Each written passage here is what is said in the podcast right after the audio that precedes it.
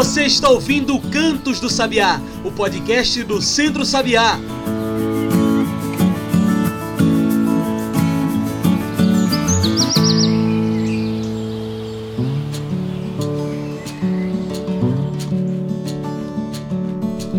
Olá a todos e todas que nos ouvem agora pelo Spotify e também pelo Mixcloud. Eu sou João Lucas e está começando agora o Cantos do Sabiá, nosso podcast semanal sobre o campo, a cidade e o mundo.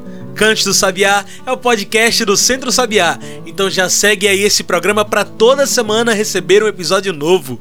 Você também pode passar pelo nosso site e encontrar tudo que a gente produz. Anota aí, www.centrosabiá.org.br, tudo junto e sem acento. Também pode trocar uma ideia com a gente pelas nossas redes sociais. No Instagram e no Twitter, procure por Centro Sabiá.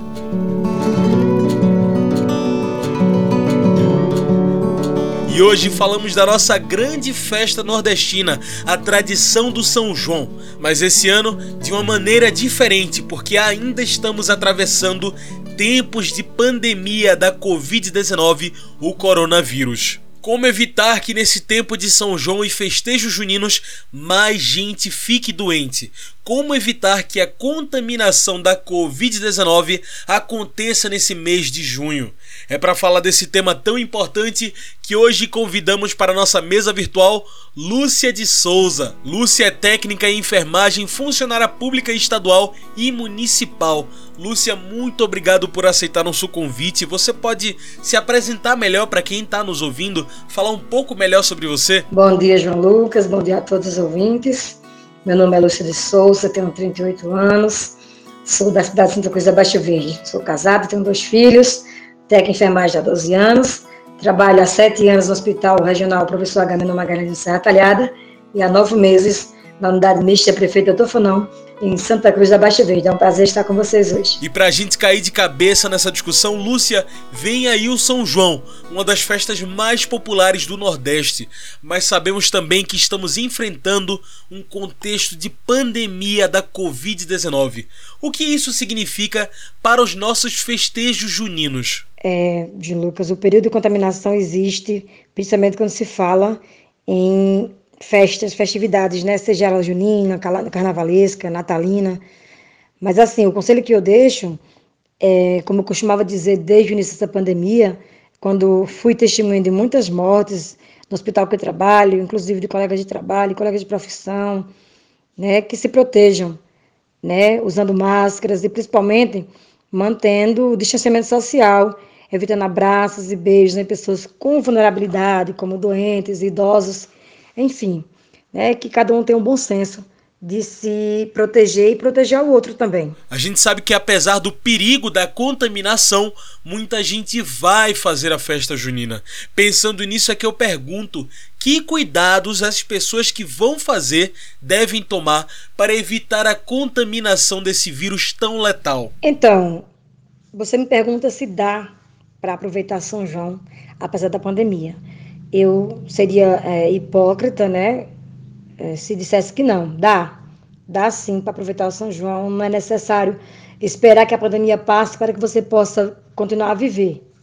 Mas sim, se cada família aproveitar de forma individual, sem colocar a vida de pessoas em risco, cada um fazendo a sua parte, sem aglomeração desnecessária, sem precisar utilizar de bares, chácaras, clubes ou qualquer outro lugar que venha a colocar o risco da vida de terceiros. Perfeito.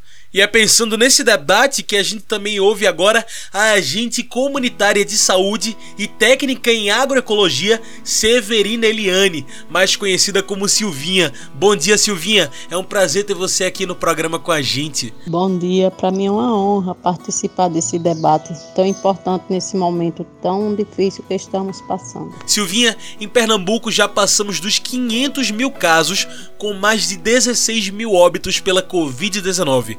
Dá para aproveitar o São João apesar da pandemia? Podemos sim comemorar o São João mesmo com essa restrição, né, que temos aí dos poderes públicos e que é necessário.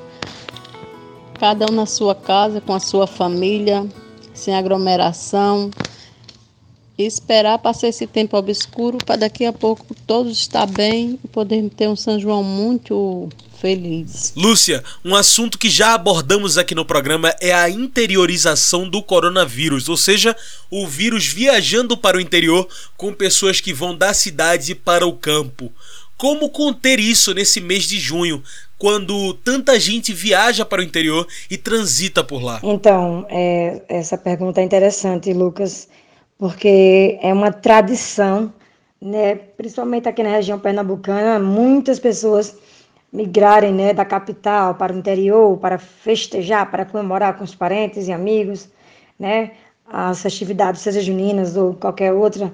Mas assim, como eu analiso sempre e vejo o avanço de tecnologia que a gente está vivendo e já viveu, a gente percebe que podemos sim estar nos comunicando, nos vendo através de dispositivos tecnológicos como celulares, tablets, computadores, né? E eu sei que é diferente do beijo, do abraço, do cheiro, né, como costumamos dizer aqui, mas temos que ter essa convicção de que, se não nos resguardarmos agora, as perdas e baixas serão catastróficas e muito maiores do que a gente possa imaginar.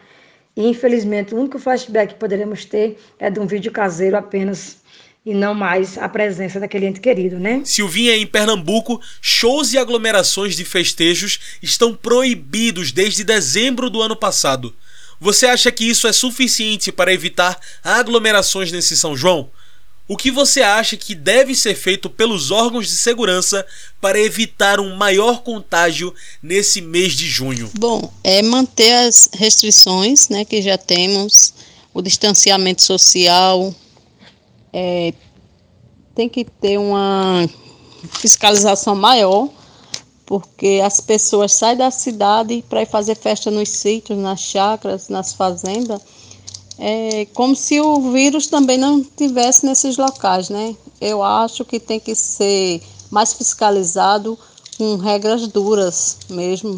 Infelizmente tem que ser assim, porque tem pessoas que acham que é uma brincadeira, que é política, que são dados falsos, que não é. A realidade é muito séria e a gente só sabe quando perde alguém muito próximo de nós ou alguém da família. É muito difícil. Então, os órgãos públicos têm que endurecer as regras, têm que endurecer. E você, Lúcia, como você vê esse debate, essa discussão sobre as regras da pandemia? É uma pergunta delicada, né? Para um momento mais delicado ainda, esse que a gente está vivendo. Nenhuma proibição ou punição será suficiente se cada um não tiver o bom senso de se cuidar e cuidar dos outros. Na realidade, há estabelecimentos que pagam multas absurdas, milionárias até, como vi na Califórnia recentemente, e que costumam reabrir, né? Mas é complicado também dizer que essas pessoas desses estabelecimentos, elas têm um ganha-pão, elas vivem realmente disso, né? E, infelizmente, nós não temos um governante que possa apoiar esse comerciante para que ele possa fechar as portas de forma que evita aglomerações. Então, é uma faca de dois gumes, onde o comerciante precisa ganhar, né, do seu estabelecimento, e as pessoas querem se divertir. Então, as pessoas ficarem em casa é bem mais fácil, Lucas, elas ficarem em casa, beber em casa, comer em casa, mas o dono do estabelecimento, do bar, o dono do clube, ele vai viver realmente quê? Então, deveria haver uma iniciativa, né, política, né, dos nossos governantes, né, para estar, não diria salvando, mas apoiando esse comerciante que, se ele tem que fechar, então que ele tenha apoio para isso. E para evitar a contaminação, sabemos que é preciso que todos e todas se policiem para evitar que a pandemia cresça ainda mais.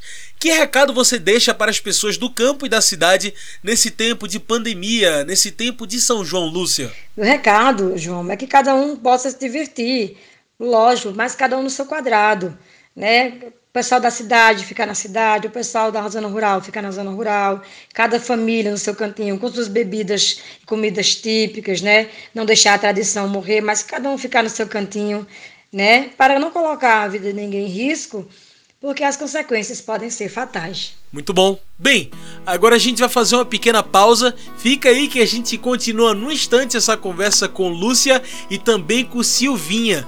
Hoje a gente fala sobre o início dos festejos juninos e a pandemia da COVID-19 que ainda enfrentamos. Fica aí que a gente volta já já.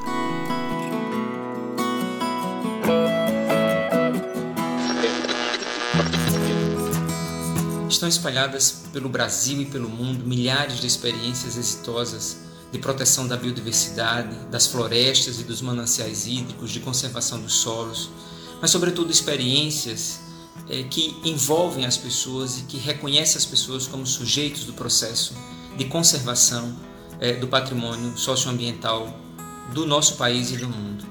No entanto, no Brasil, a gente tem sofrido nos últimos anos a destruição dos instrumentos e dos recursos das políticas públicas de proteção ao meio ambiente.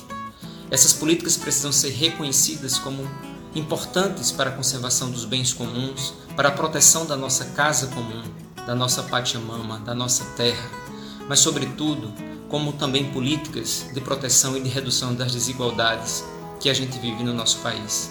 Então, discutir o meio ambiente é discutir também políticas públicas de proteção à vida das pessoas.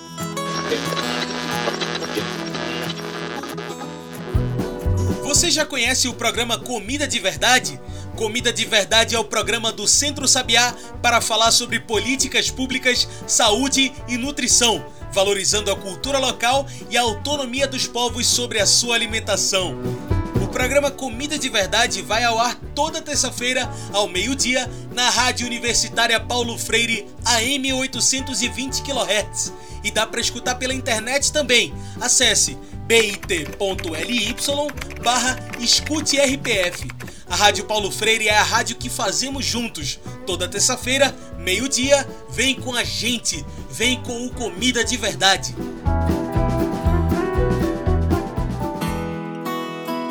E já estamos de volta, a gente segue aqui conversando com Silvinha e também com Lúcia. Hoje falamos sobre o início dos festejos juninos e a pandemia da Covid-19 que ainda enfrentamos.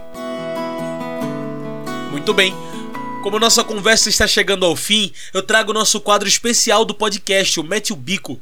Mete o Bico é o nosso quadro do podcast, onde os convidados trazem seus pontos finais para a nossa discussão. Bora lá? Lúcia, Silvinha, o que precisamos fazer enquanto grupo para que consigamos atravessar esse período de isolamento social e pandemia da Covid-19? Qual o nosso papel em um tempo tão difícil como esse? Mete o bico. O nosso papel na sociedade é informar, levar informação às pessoas, mostrar as realidades, né, que muitas vezes as pessoas não acreditam, e a gente tem que estar sempre batendo na mesma tecla, todos os dias, todo momento, sempre que tivermos uma oportunidade, não deixar passar. O nosso papel é informar, orientar as pessoas. João, depende de nós passarmos por isso, sem perdas, mas depende também de uma reorganização da nossa política brasileira, que desde o início não teve humanidade de ver com seriedade a gravidade dessa pandemia, deixando que chegasse ao ponto de quase 500 mil mortes, né? Onde poderíamos hoje estarmos todos vacinados e trabalhando, recuperando o tempo perdido com nossos familiares e amigos. Mas, infelizmente, nosso governante se preocupou apenas com o financeiro, se preocupou apenas com a economia, como ele mesmo citou muitas vezes, e deixou à mercê desse vírus, fazendo com que a nossa nação hoje estivesse no quarto lugar em vacinação, onde poderíamos hoje estar respirando sem máscara. Então, que possamos repensar nossos conceitos, refletir sobre os nossos governantes e assim podemos fazer uma política melhor no nosso Brasil.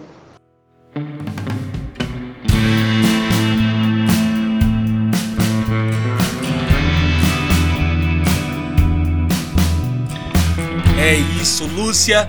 Muito obrigado pela sua participação. Infelizmente, o nosso tempo de entrevista está acabando. Tem alguma mensagem que você gostaria de deixar? Alguma consideração final? Então, eu que agradeço a participação nessa entrevista. Obrigado a você, Lucas, pelo convite. Obrigado a todos os ouvintes nesse momento.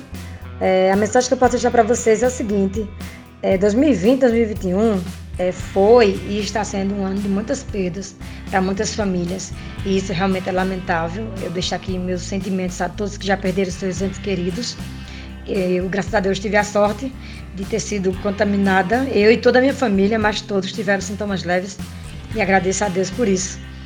Mas fica o sentimento também de reflexão para que possamos, ano que vem, 2022, a gente poder escolher melhor nossos representantes na política, e que a gente possa escolher homens que sejam comprometidos com a vida, de verdade, que não zombem do ser humano, não zombem de uma pandemia do COVID-19, como a gente viu, esse ano 2020, 2021.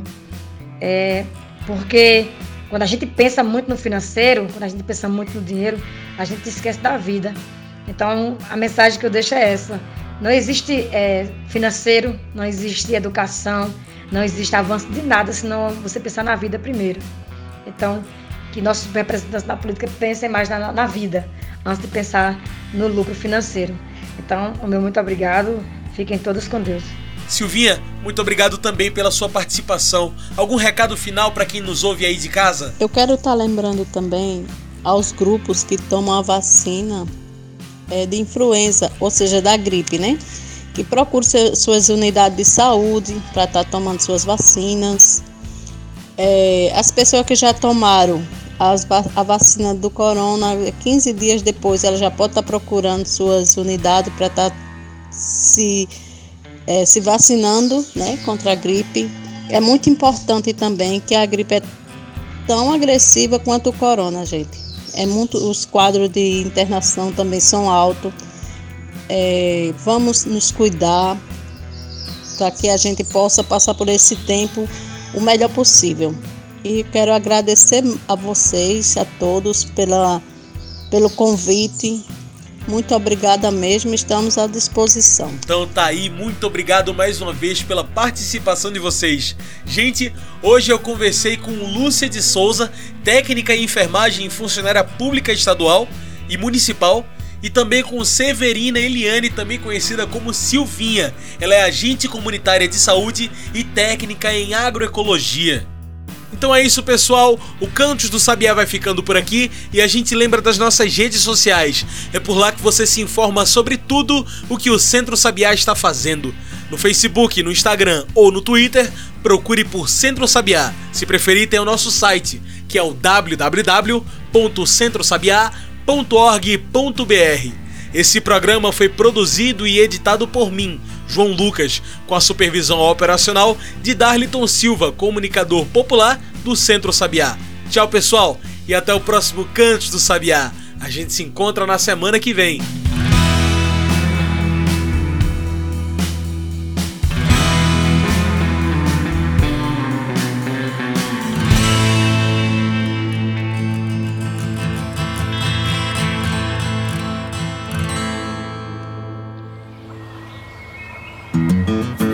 Você ouviu Cantos do Sabiá, o podcast do Centro Sabiá.